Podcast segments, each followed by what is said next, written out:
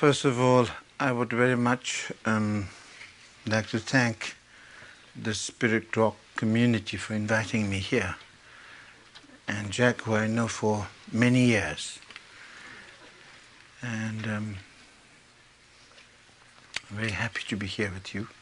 I think it's rather cozy tonight, isn't it? It's like India. I think it's bringing the Burmese Buddhism here.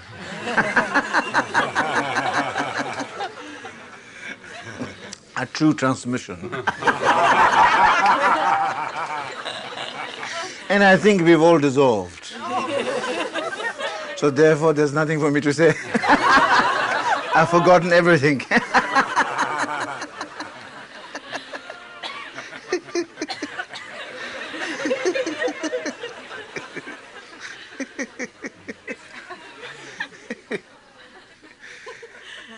but I suppose I have to say something. what shall I say?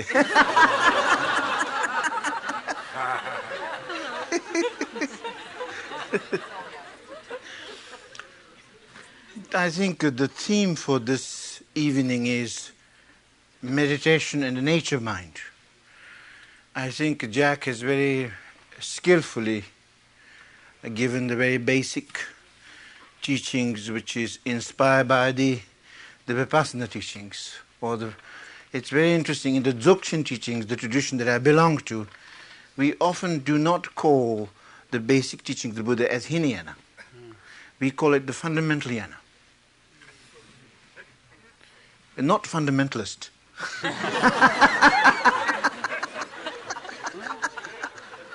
they could become fundamentalists, but with more humor.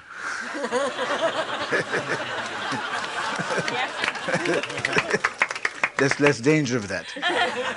Uh, but that in many ways you see Buddha in the teaching of the Four Noble Truths essentialize all the levels of the teaching of the Buddha.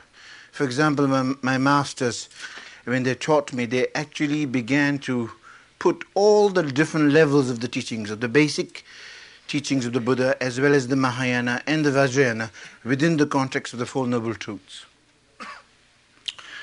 So um, that in many ways that you see, I have a great appreciation for this, really the basic teachings of the Buddha. In fact, after teaching Dzogchen, I think I'll come back and teach the basic teachings. so, now let's be serious. and let's talk about nature mind, which can be also fun. Is that first of all, according to the Mahamudra and the Dzogchen tradition, there's a very famous saying which is used by the master of these two great traditions. The saying in Tibetan is Chu manyuk na tang sem machina de. You understand clearly now. that means just as water, if you don't stir it, will become clear. In the same manner, the nature of mind is such that if you do not manipulate, if you do not contrive, but leave it in its natural space, it will find its own bliss. It will find its own well being and peace. That's why you see, if you were to combine the meditation and nature mind together and put it into one word, really, from many years of teaching and a little bit of practice also uh, in the meditation, I've realized that the whole teaching can be actually summarized into one thing, which is being spacious. Let's say that together. Being, being spacious. spacious. Being spacious. As this great Zen master Suzuki Roshi said, the way to control cow or sheep is to give a big grazing field. In the same manner, to really give our mind space is what meditation is. That is what generosity. That is the first paramita in the Mahayana teachings. The generosity. It is the charitability. Is that clear? It's being spacious. Being spacious. Being spacious. In fact, there was one very great Dzogchen master or Tibetan master called Longchenpa. He gave a whole cycle of teaching on how to bring comfort and ease of mind. And in that cycle of teaching, he kind of said, which was in fact captured by one of my masters in a very simple kind of a poem or a song. That is, rest in natural great peace. This exhausted mind, beaten helplessly by karma and neurotic thoughts or therapeutic thoughts.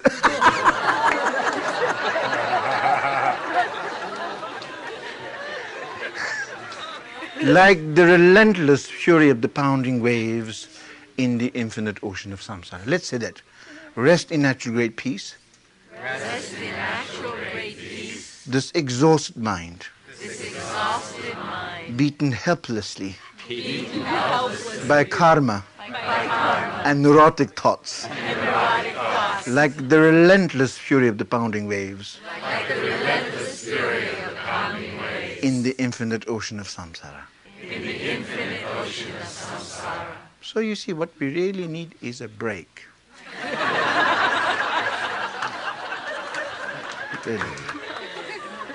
Break. A break. A real good break. A real good break.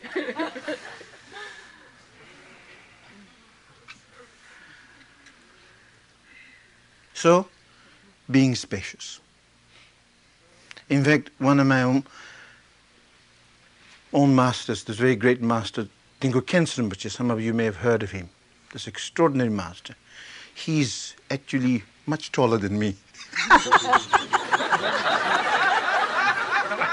He's about seven feet, like a huge mountain.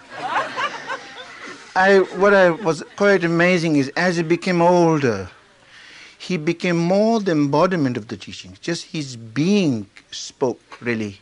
His being was the reality, resonate that spaciousness. Is that clear? That's why, really, the, the higher the realization, the more spacious you become. Spaciousness is also openness. It's also compassion. It's shunyata is spaciousness. In fact, shunyata, I think, do you know what shunyata is? No. Uh, well, maybe, shall we get to that or maybe Sure, not? why Maybe not? Might as well.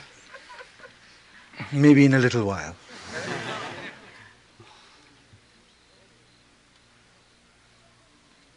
Also, yes, why not? In fact, one of my own masters used to say, Buddha gave one name to the nature of mind. That name is shunyata. In Sanskrit, in Tibetan, it's called Tongba which in English, very bad translation, is emptiness. Especially if you tell someone from the Midwest and tell them, you know, Buddhists don't believe in God, but we believe in emptiness.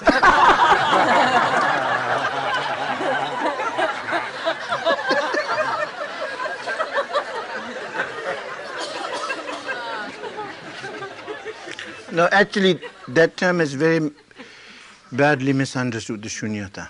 In fact, the shunyata is two, shunyata or tongbani. Shunya represents the emptiness of the aspect of nature mind. There are moments when we, you see, for example, when we meditate, when we are spacious, gradually you see our thoughts and emotions dissolve away in the spaciousness of meditation. And there occurs a spaciousness, openness, you see, a kind of a state where there is no longer any grasping. That state is shunya.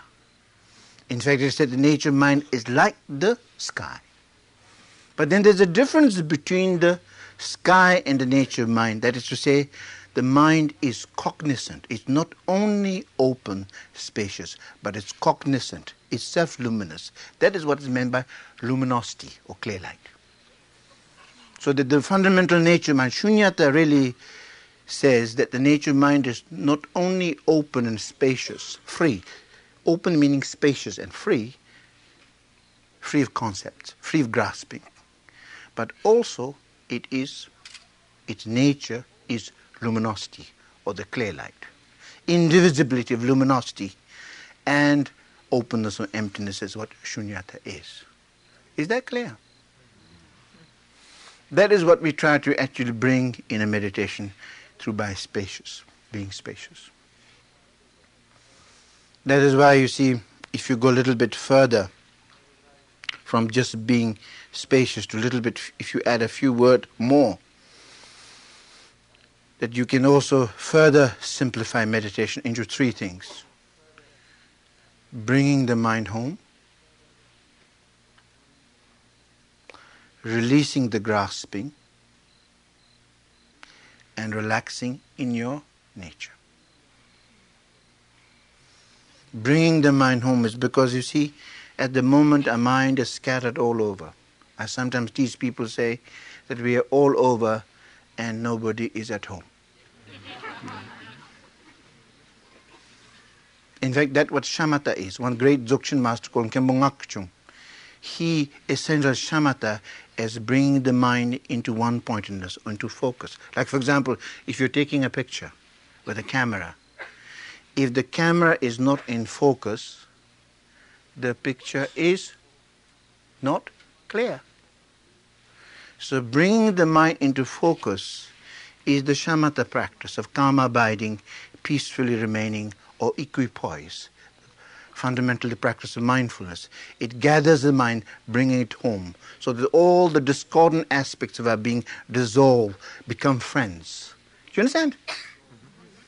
And as the mind settles, then you see what is something quite extraordinary. The negativity get diffused. So that's why, in many ways, that meditation is in many ways the practice of the highest inner disarmament.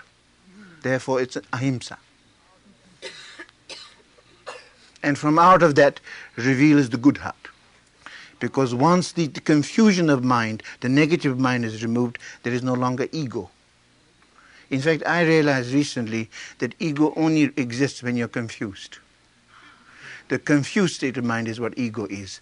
When your mind is clear and calm, there is actually no ego. Is that clear?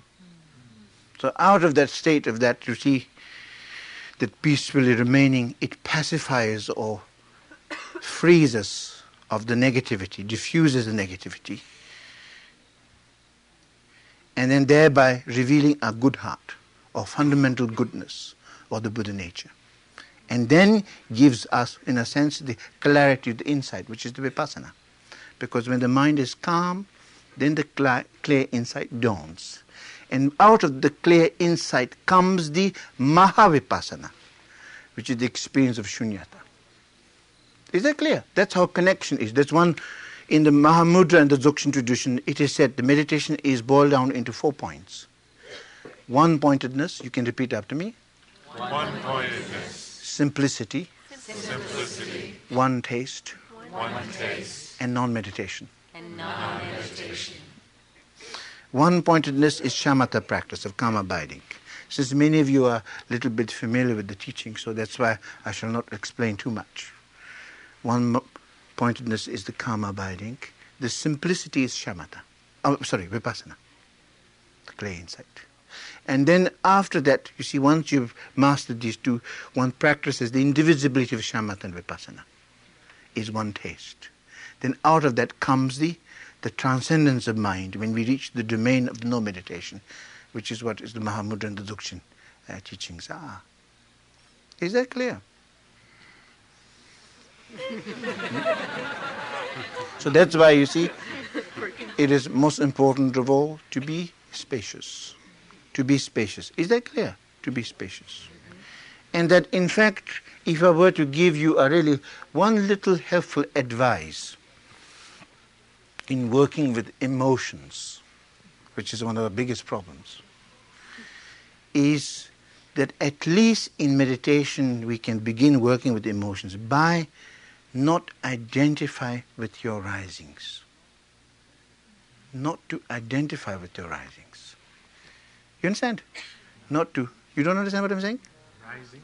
Risings. Like, for example, anger comes. do not become the anger. Let it just simply rise. Let the rising rise in the rising.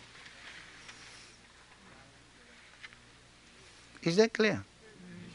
In that spaciousness, the compassion is also non judging and non grasping. In fact, it is said in the teachings in order to really make a difference between meditation becoming a cause for your enlightenment or just being meditation as simply a kind of a relaxation meditation.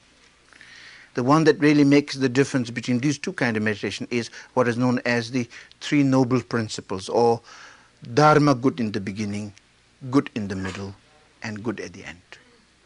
What is good in the beginning is to realize that you see, we and all beings on the fundamental nature have the Buddha nature as the innermost essence.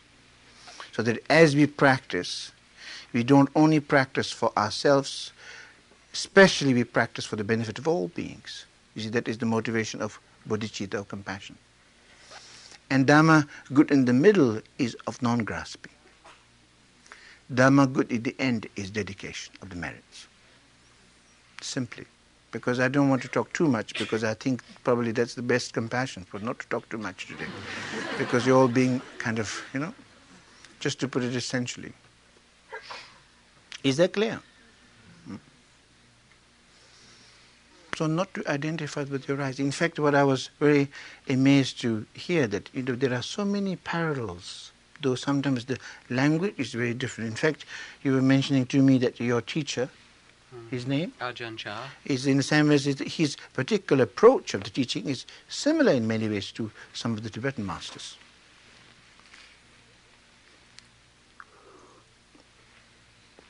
So, being spacious.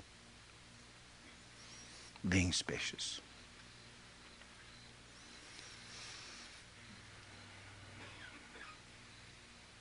And then you see, as you be spacious. It is said, sometimes said that our body should be like the mountain. Majestic, dignified, yet, yet completely at ease. In fact, this master Tengu Khenchen Rinpoche, he, he was like a mountain, very much. And as he sits, he would tilt slightly at back. Um, almost hang out in meditation. See? Just enjoying the meditation. In fact, very much, first of all, you need to inspire yourself. If you inspire yourself, then your body will be more inspired to sit. It'll be less complaining of aches and pains. Is that clear? As the body is more inspired, it's further inspired the mind also. And the inspiration is the most important. That's one of the reasons in the Tibetan tradition we very much rely upon the instruction of the master. The masters, as they teach us, instruct us. The instruction is used to inspire the mind into meditation, to open the mind. Is that clear? So that as your mind is inspired into meditation, in a sense that in a sense it tames our ordinary mind. Ordinary mind is tamed and inspired into meditation. So the inspiration is very important. Particularly sometimes you see when you have difficulty with practice sometimes nature is a great inspiration. Because the wonderful thing about the nature is that it is very natural. very natural. Completely at ease with itself. That's why sometimes you see a, a very helpful practice is to gaze into a clear blue sky. Don't look into the sun, that's not very good for the eyes but just gaze into the clear sky and allow your mind to unite with this outer sky. Or rather, put it this way let the outer sky inspire the inner spaciousness. Is that clear? Yeah. As it does so, from out of that union, it will inspire what is known as the secret sky or the wisdom sky, which is the realization of the shunyata or the nature mind. So these are known as practice of three sky. Outer sky is the sky itself which inspires you. Inner sky is when by through the inspiration of the outer sky, when the inner spaciousness occurs, is the inner sky. And the secret sky is out of this is born a deep insight. Clear? And also I find very helpful sometimes to look at, particularly when you do not have a nature to inspire you, or like when you're sitting in front of your shrine. Something that is very helpful is to look at a very inspiring image of a Buddha. Try to have a very inspiring image of Buddha, very serene image of Buddha. Like for me, I often use the photograph of my masters because my principal master, his name is Jamyang Khyentse. Uh, he was in many ways the, perhaps the greatest Tibetan master of the century. He was the master of all the masters, like Dilgo Khyentse Rinpoche. He was, you can say, also the one who found the previous Karmapa. He was the teacher of Kalu Rinpoche. He was the teacher of Sakya Trizin. He's the teacher of all the lamas. And in fact, he was to become the teacher of the Dalai Lama, but he passed away before he could give any teachings. So you see, um, since he was from Tibet, uh, the Tibet, the photograph was very rare. And so when people, whenever people took photos, it was a kind of an event. So don't you notice sometimes when you look at the photograph, some of your grandparents, you know, they kind of posed, put on their best clothes and, you know, pose for the photograph. And what does a master like my master do when he poses? He rests in meditation and rests in the nature of mind. And recently I discovered a photograph of all places in Germany of my master, in which he was actually sitting in this meditation. And it was so inspiring when I first just look at his face. It actually inspired me into meditation.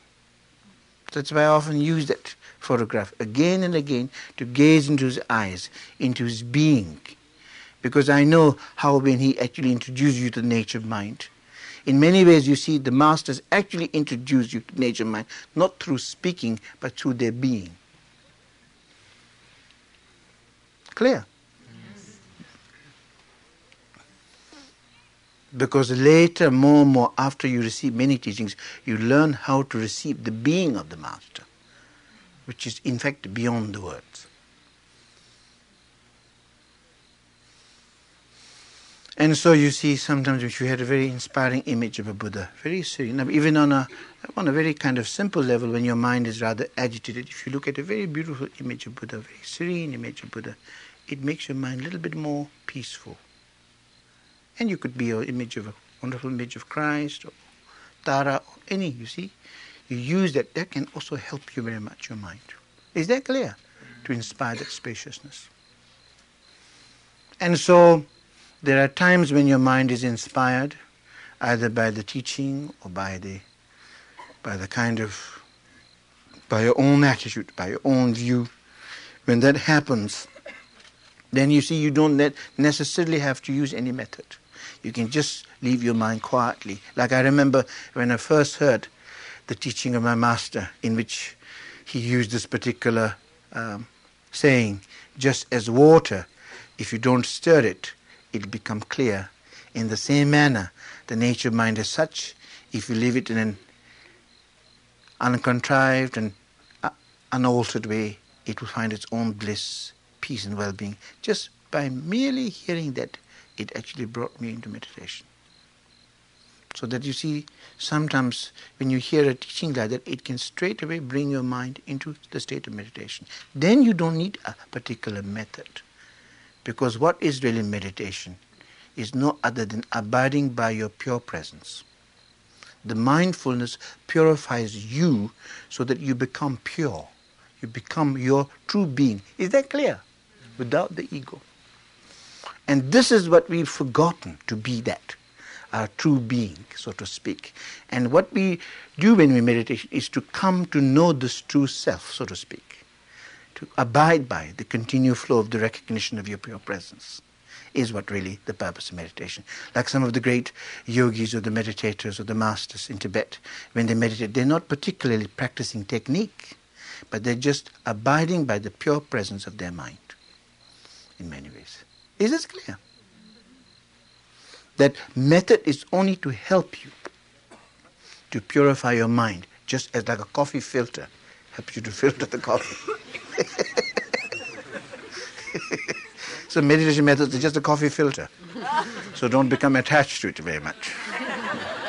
because the tendency sometimes in the West is that people become very attached to the technology of meditation. They become to say, how do we practice? Do you breathe this much or that much or how many times? It doesn't matter so much as long as your attitude is right. Attitude is most important. That spacious attitude.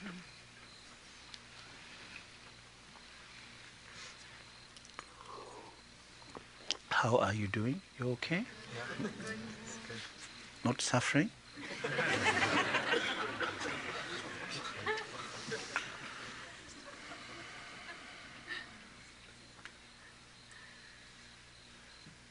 so, being spacious.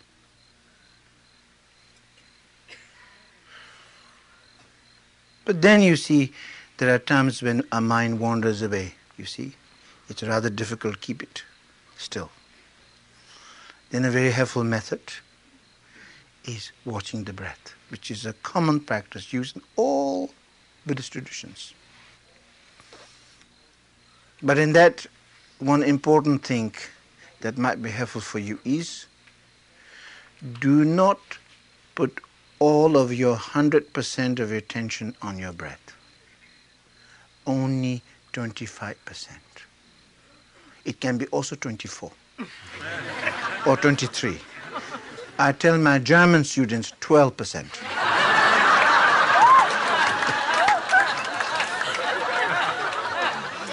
Whereas my Italian students 88%.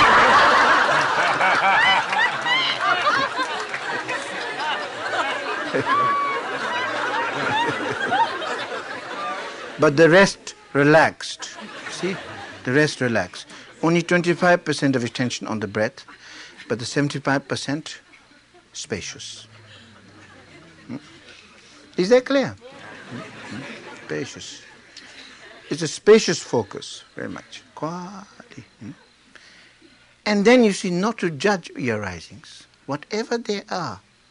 Thoughts are your family. Thoughts are the family of your mind. In fact, my master said, nothing is wrong with thinking. It is the thinking, it is the thinking of the thought that spoils it. Thought is no problem. If you don't think of them, then it's fine. or free of afterthought. I didn't put that very clearly, but do you understand what I'm saying? free of afterthought. Not to grasp on them. So that's why the in the meditation that the dharma good in the beginning is the attitude of compassion. Dharma good in the middle, the real, the body of the meditation should be non-grasping. Is that clear? And the, at the end is dedication. So that the most important thing is the non-grasping. Non-grasping to what? To the risings. To not identify.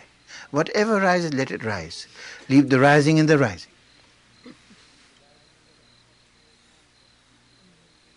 Though forms are empty, yet out of emptiness they appear.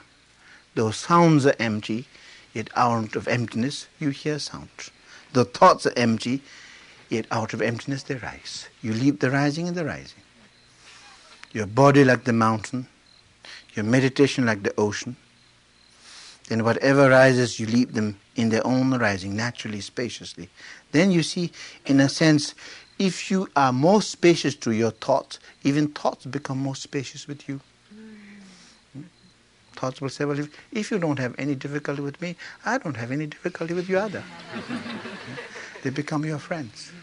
Sometimes I tease people who say that, you see, the meditator should be like a very charming host or a hostess, welcoming all these difficult thoughts hmm, and giving them each 10 rooms to act themselves out.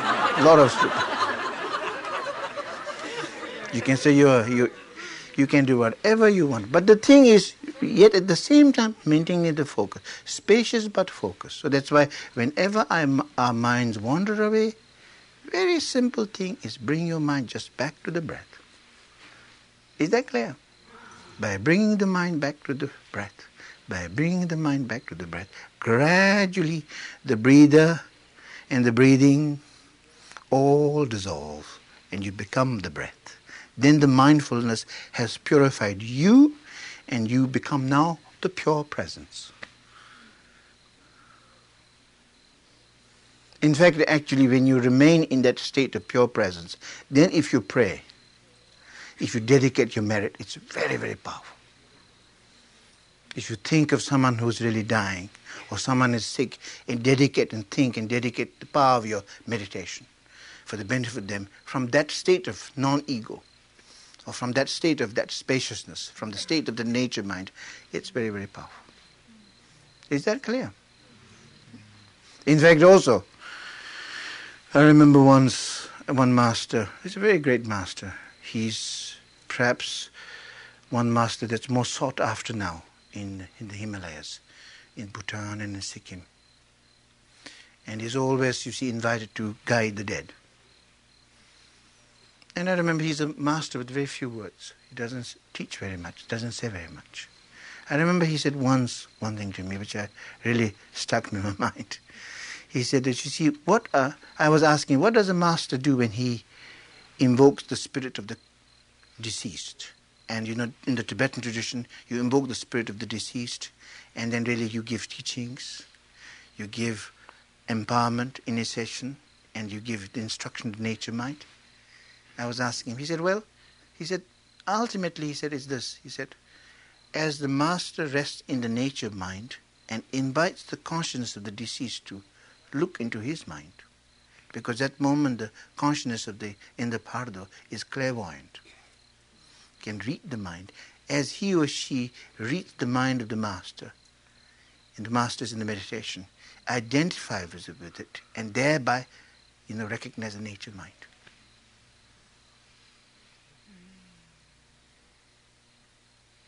You also notice that when you're really guiding somebody, it's not what you say, but what you are.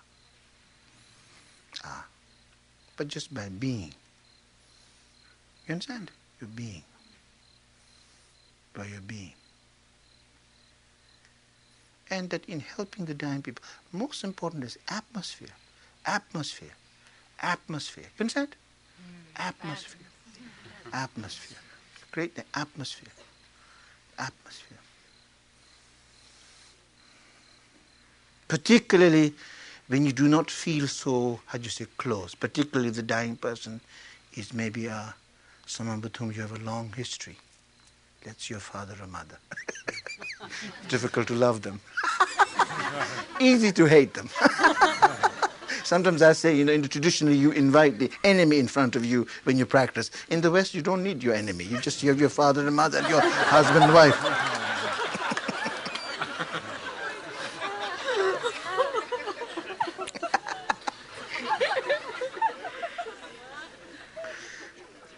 but what is helpful, I find, a very basic practice of compassion, which in Tibetan is called Dayin Nyamba and Dayin Jewa.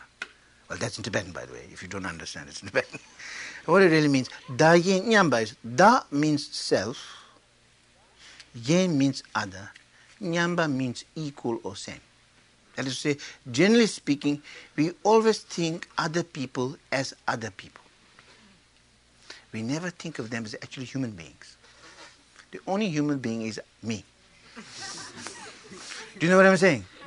So that when someone is really dying, beat your father or mother, do not think of them as your father or mother, but see them as another you, another you, with the same desire for happiness and the same wish not to suffer. Just very simple, very simple. Just to really consider them as another you. Is that clear? Then next is then put yourself in their place, saying, if I was dying, how I would feel, what would I want most? sometimes that really opens your kind of, you see, mind to the inner sense, particularly when you don't know, don't know what to do with them. By really practicing this way, the practice of exchange, that in a sense really opens your eyes of compassion. So when compassion is awakened, and then if you, if you really sit with them, you know, and then also, of course, you can invoke the Buddhas. Very much, you see, you can invoke in the sky before you, the embodiment of all the Buddhas in the form of maybe Avalokiteshvara. That's Chenrezig or Kuan isn't it? The Chinese, the Buddha of compassion, or Tara, or Buddha Amitabha, depending on, you see, whatever, or Padmasambhava. For me, Padmasambhava is my main inspiration.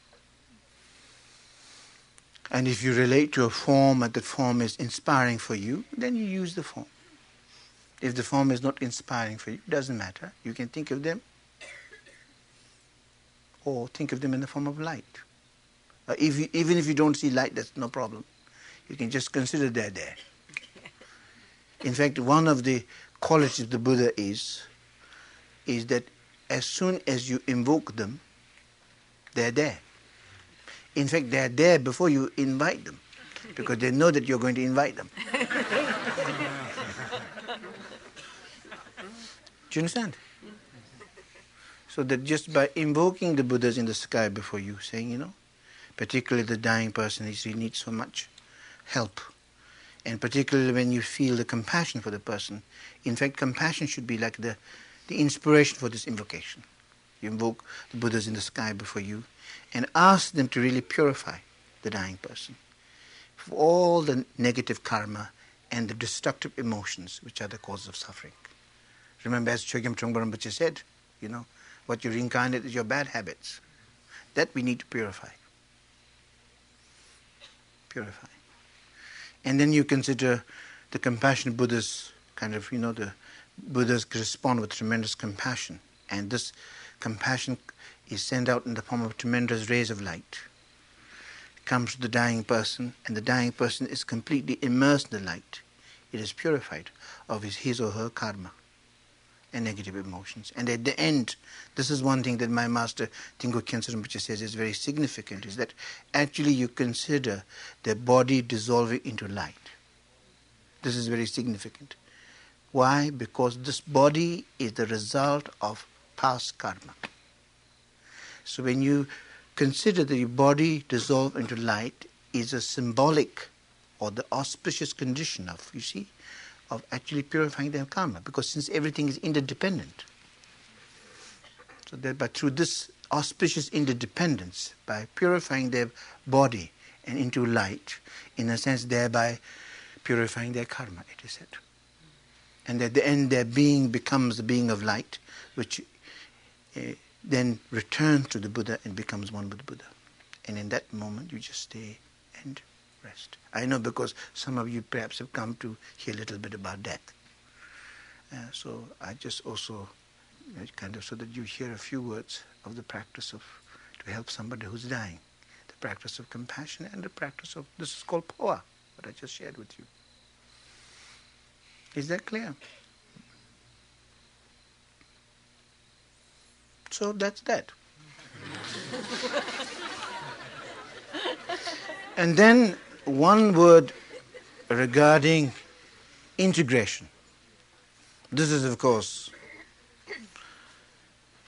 sometimes I find I'm a little bit concerned about the Western practitioners because they want to integrate immediately without any practice. Please repeat after me. There's no substitute for real practice. you have to. But then there is a secret, or in a sense, a method of how to integrate it. This is one thing given by this great master Padmasambhava, who, as you know, established Buddhism in Tibet, who's regarded as the second Buddha. In fact, the uniqueness of the Tibetan tradition owes entirely to the personality of the the division of Padmasambhava. And he's very much the author of the Tibetan Book of the Dead.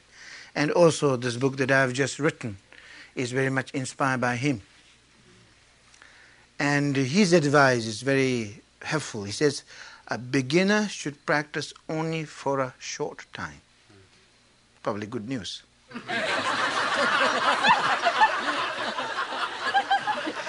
it is sin to meditate more than three minutes. Think? no. That one should practice just for about five minutes or three minutes or two minutes, depending on how much, however much your mind could cope with. Because sometimes meditation is a bit of a fight in a boxing match kind of thing. You know, a struggle. When that happens, just trying to practice does not really work. What you need to do is you need to give up. You sit for a few minutes and you give up. Take a break. When you take a break, You let go of the method of mindfulness, but you do not let go of the mindfulness altogether. Sometimes I notice very interestingly people who are having problem with meditation that actually when they take a break and at that particular moment if they're aware the meditation happens then. So I tease my students who have difficulty with meditation. I tell them take a break during the meditation and meditate during the break.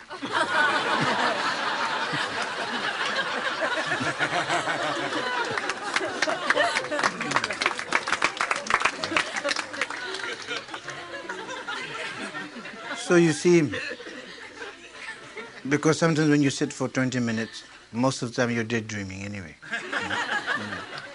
Because nowhere in the scripture says 20 minutes. It's, I think, Western meditation standard time.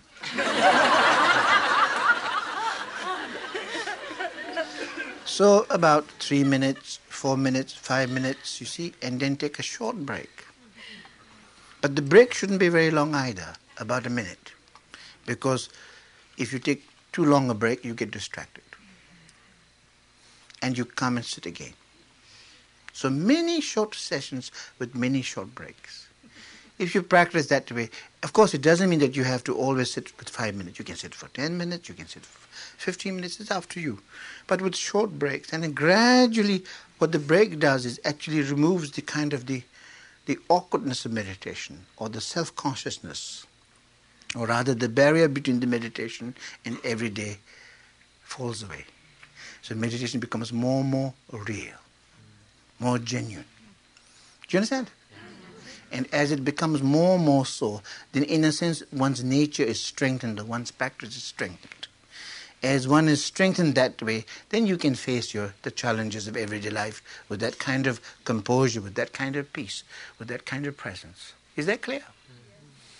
But also, if you go to work, you also, of course, lose it also easily. But then you see, I sometimes say to, to, people, it's something like this. You see, when you have a thermos, you take a, a, coffee, for example. This is not coffee. This is hot water, which is Tibetan's favorite drink. if you take um, coffee, if you made a coffee in the morning, or if you made tea in the morning, then each time you want, just you can pour a cup. That is to say, if you practice in the morning, then there are moments when you have a little break, you can immediately practice. That is, if you remember. Only trouble with us, we remember, but we, then we don't remember. That's why I sometimes tell people, you can repeat after me, to remember, to remember, to remember, to remember when you remember. When you remember. See, to remember, to remember when you remember. See, the main problem of difficulty with the practice, you know, why we have so much difficulty with the practice is why, even though meditation is so wonderful, but, you know, it's so difficult to sit, is because we do not do it immediately. We hang around waiting to do meditation. Do you know what I'm saying? We wait for, we just visualize meditation. uh, uh, and also, I notice sometimes, you see, in the Tibetan tradition, we recommend that you do practice in the morning. I notice from my own kind of life, sometimes when I get up in the morning and my mind is really peaceful and very inspired meditation, then you see a phone rings or you try to make a call, or then that call becomes too cold, and then people call you back. So then the whole mood goes away. So the thing is not to make too much preparation. Even don't wash your face. Just immediately as you wake up, just sit immediately. Just grab the moment. So that's why whenever you feel a little bit inspired, you have a little bit of moment, particularly if you practice in the morning, and you just sit quietly for a few moments, just quietly and breathe. If you do, that's why we need to do many, many short meditations like that you see, so as to really, how do you say, diffuse the negativity, the tension, and the dis-ease, which really causes all our illnesses anyway. So that's why you see meditation not just a, how do you say, luxury, it's really not a spiritual practice, it's really a necessity for surviving, for having a really a normal life. We need that. Particularly now as life becomes more and more complicated. Meditation becomes a necessity. Do you understand? So very much that. And then finally, my master, he had an Indian disciple. He was actually a, a, a Maharaja, and later he became an Indian diplomat. He was an Indian representative in, in Tibet, Lhasa, uh, after the British left India. And then later he was posted in Sikkim, which is one of the Himalayan kingdoms. And when we escaped from Tibet, many, many lamas came and stayed in Sikkim, like the Karmapa, and many lamas. My master also came to Sikkim. And this um, Indian kind of diplomat, his name is Apa Pant. He was really very helpful in helping the Dalai Lama and many of the Tibetan Lama to establish India. He was very close to Nehru also. And he was a very great uh, practitioner and very ardent student. And he used to always ask my master again and again the same question. Because sometimes in the East, there's a tradition to ask your master the same question, not change your questions. Ask the question again and again, the same question, so that you might really get the answer. he used to always ask my master how to meditate. How to meditate. So one day my master was watching a Lama dance. And during that time, there was a kind of Atsara, which is a clown. You know, was bringing some kind of comic relief. But the trouble is, the Atsara was completely new. He didn't know how to be funny. So that was extremely funny. it was natural. so master, my master was having a wonderful time and laughing. And meantime, Apa Pant kept pestering through a translator saying, how to meditate.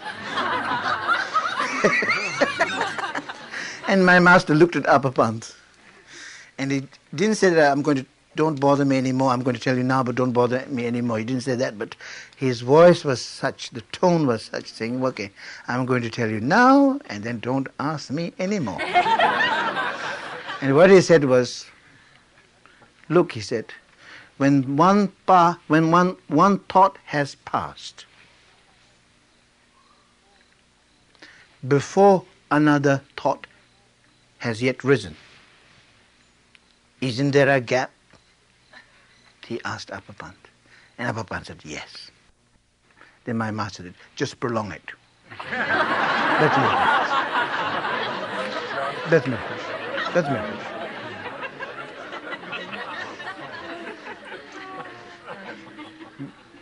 That's why Master said, do not dwell in the past, nor anticipate the future but remain in the pure awareness of nowness. Because in fact, in meditation, what we do, we slowly let thought slow down, so the gap between the thought becomes more and more apparent.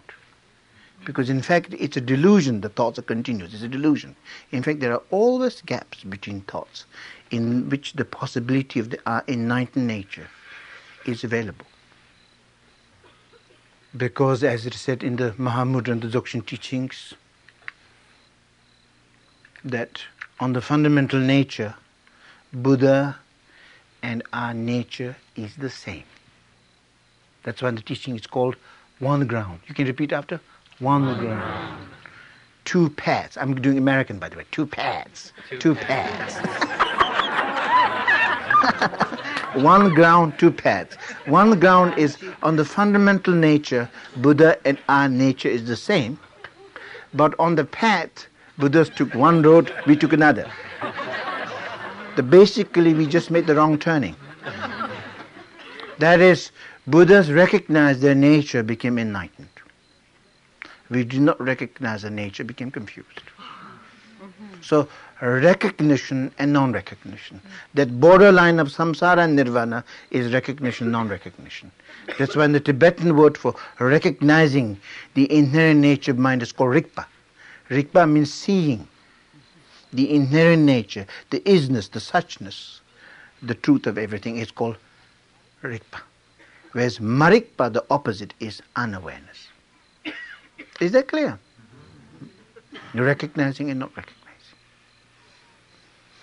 This is actually very, I find to be really, actually, you know, very um, important, particularly those of you who are Dharma practitioners to really realize that on the ultimate nature, we are all Buddhas.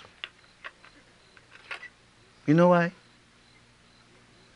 It's because if you really know that fundamentally you are good, you're a Buddha. Then if you really realize that, then you see you have no reason to have any problems. Maybe I didn't put it in a very good way. What I really am trying to say is that we actually forget, we don't forget, we don't remember. That if you really remember your nature is pure, like the sky, even though there are clouds, but the sky is always unchanging. Is the cloud level of an ordinary mind always there's confusion, negativity. Even though there are clouds, but that the sky itself is unchanging. That's why often also in the teachings the nature of mind, the fundamental nature of mind, the rigpa, is often compared to a mirror. Because mirror reflects everything, but what is wonderful is that the reflections do not dirty the mirror. So whatever rises on an ordinary level, your absolute, your fundamental nature is same. It is in the teachings, Buddhas with all their qualities cannot make your Buddha nature better. Sentient beings like ourselves with all the power of confusion making a mess of things cannot make it worse. Because it's always perfect.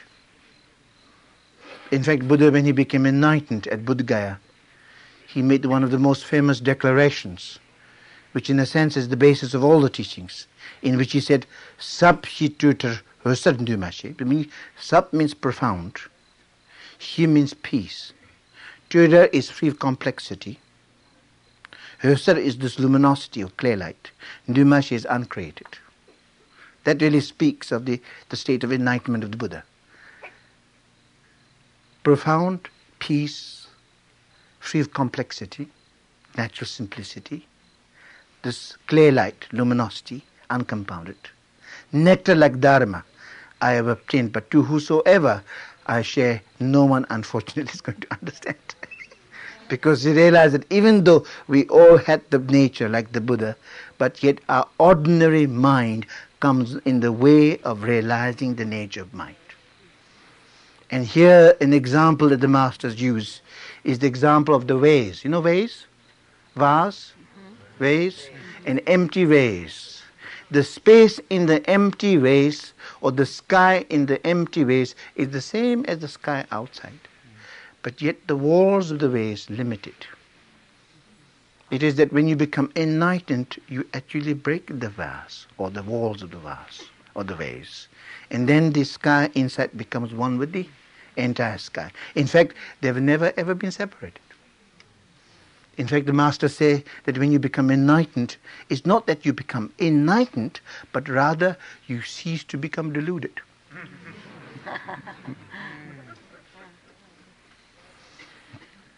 so therefore, you see, this fundamental nature, and, and, and, like really, that's why the wonderful thing about the wonderful meditation is that it actually brings us to a little bit of a glimpse of a nature mind. When we have a tiny little glimpse of the nature mind, then we experience a tremendous spaciousness and freedom. You understand?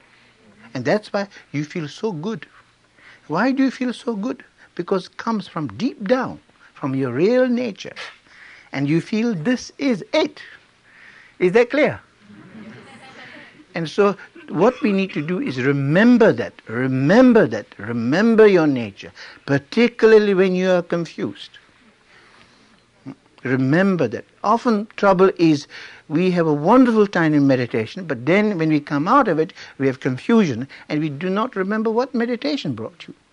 We have no memory of really. Do you know, do you know what I'm saying?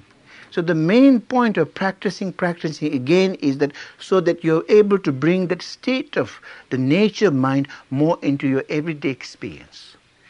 If you're able to bring the view, the insight of the view of the nature mind into your everyday experience more and more, then means you have good realization. It means nothing if you have good experiences, because experiences are just you know, like mists. They come and go. They are good in themselves. They are, how do you say, realization materials, but they are not realization in themselves. but rather that when you are able to, in a sense, bring this view into your everyday life, and it's able to bring some change in you, then it's a sign that integration has happened. Is this clear? Today my English is gone. Um, I think it's a bit of the heat and the, my jet lag. But um, you understand what I'm saying? Hmm. What am I saying? what am I saying? Huh? It's only one sky. It's only one sky. That in a sense, you see, even though sometimes the mind is obscured, but behind, don't give up. There's a sky behind you. Really. That's why it's very interesting. If I were to really share my own little experience, more and more difficulties and obstacles come. It brings me more to the truth of the nature of my mind. That's why the more difficulties comes, it becomes like the broom that sweeps away all your negative karma and transforms them. So that's why suffering is no longer a problem. Suffering is in fact finishing your old karma. When suffering comes, you're quite happy. You say, oh, at least I'm finishing my old karma, all that. and if you use the suffering well, then suffering can be a source of development. If you look at the life of some of the great masters, then in a sense when they went through great difficulties and great obstacles, when they're able to transform that, through their really view and understanding, then you see that really the development and the realization came. Because you see, experiences, unfortunately, sometimes we expect good experiences as blessings, but actually the negative ones are. The good ones are trap, especially for Californians. it's the difficulties are the blessings in disguise, very much. Is that clear? Yeah. So that's why you see, by practicing more and more, really, slowly, slowly, we begin to discover the nature of mind. But then also, one realizes, as my master Dudjom Rinpoche often used to say, at the moment, our nature of mind is like a little baby thrown in the battlefield of many rising thoughts. Our, our nature mind is very weak. Do you understand? So we need to really babysit the nature mind. And really, we cannot just, you know, throw the baby into the street saying, now integrate.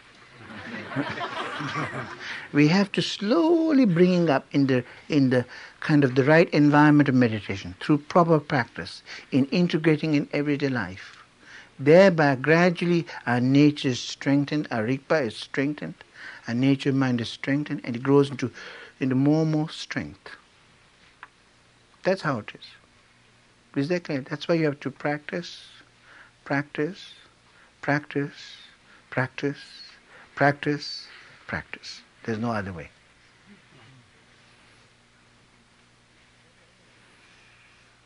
But then as you practice, practice.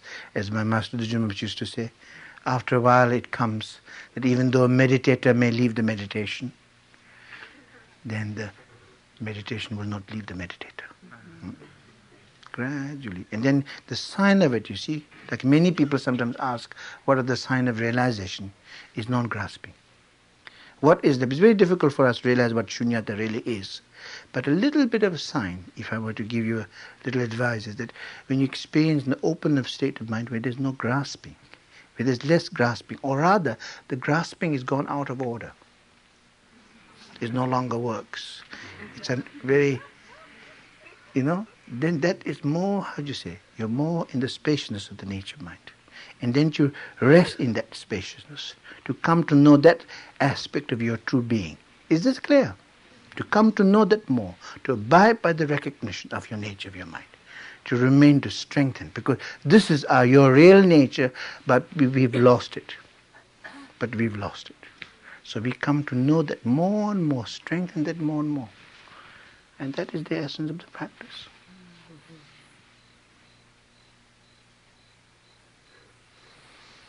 And so I'm very happy to be here today.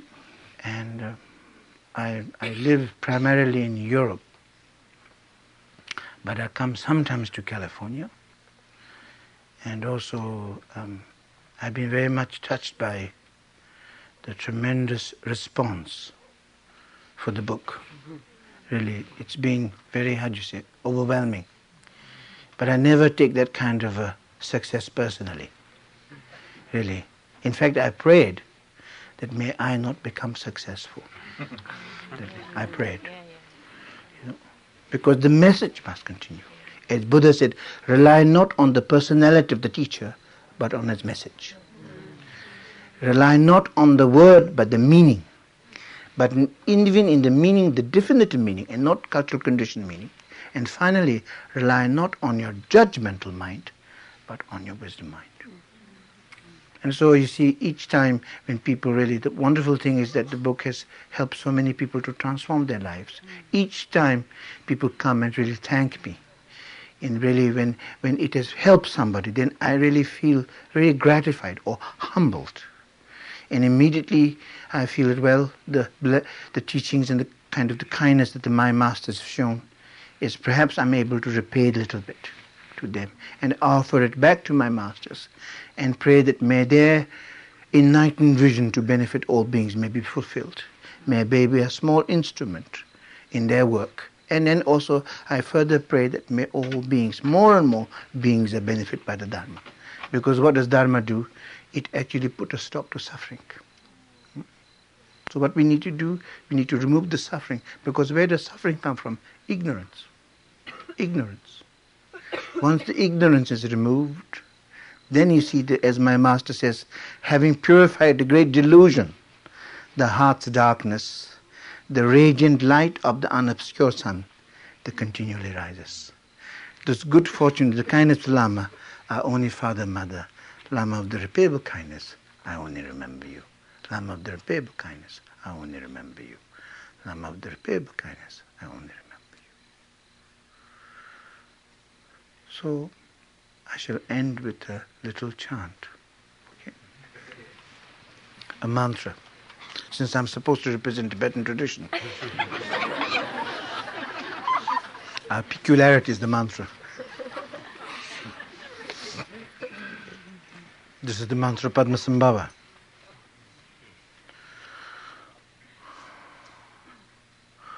Om eh, eh, oh, oh, oh. Barenza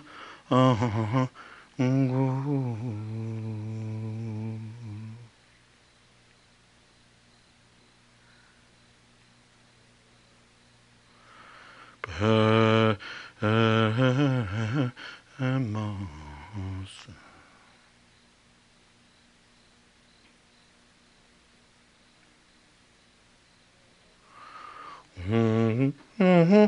on me. Oh, oh, go.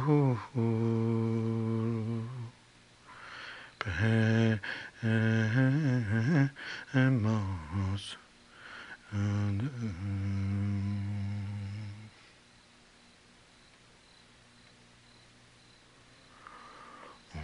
Oh, ah, ah, hum, benza, anguru pema asu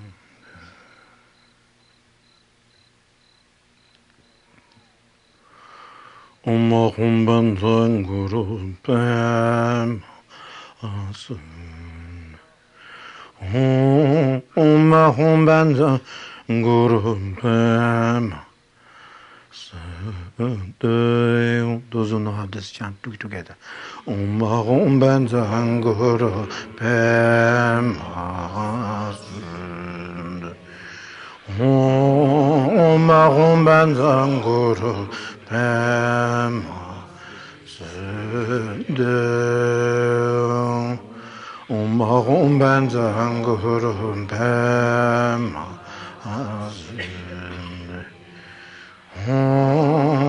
ماهم بنزا گروه به ما زده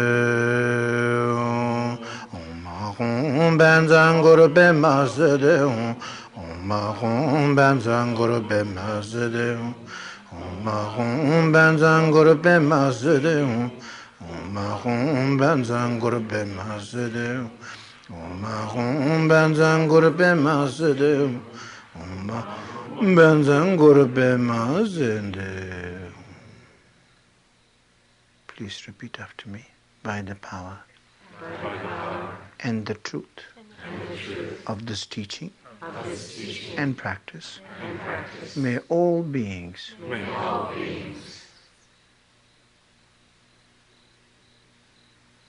be happy and have causes of happiness.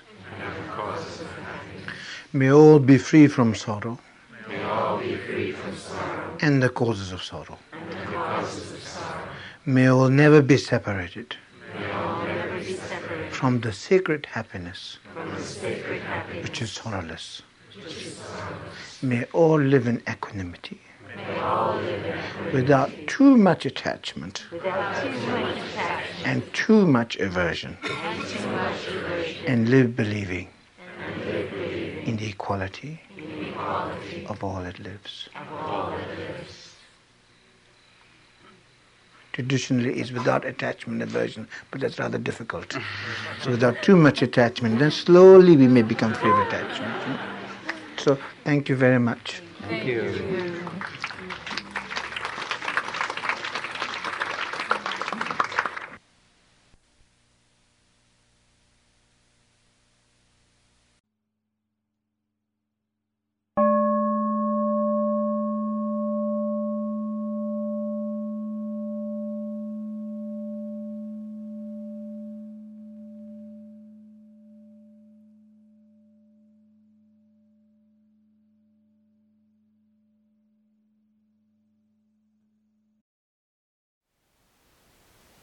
Thank you for listening. To learn how you can support the teachers and Dharma Seed, please visit dharmaseed.org slash donate.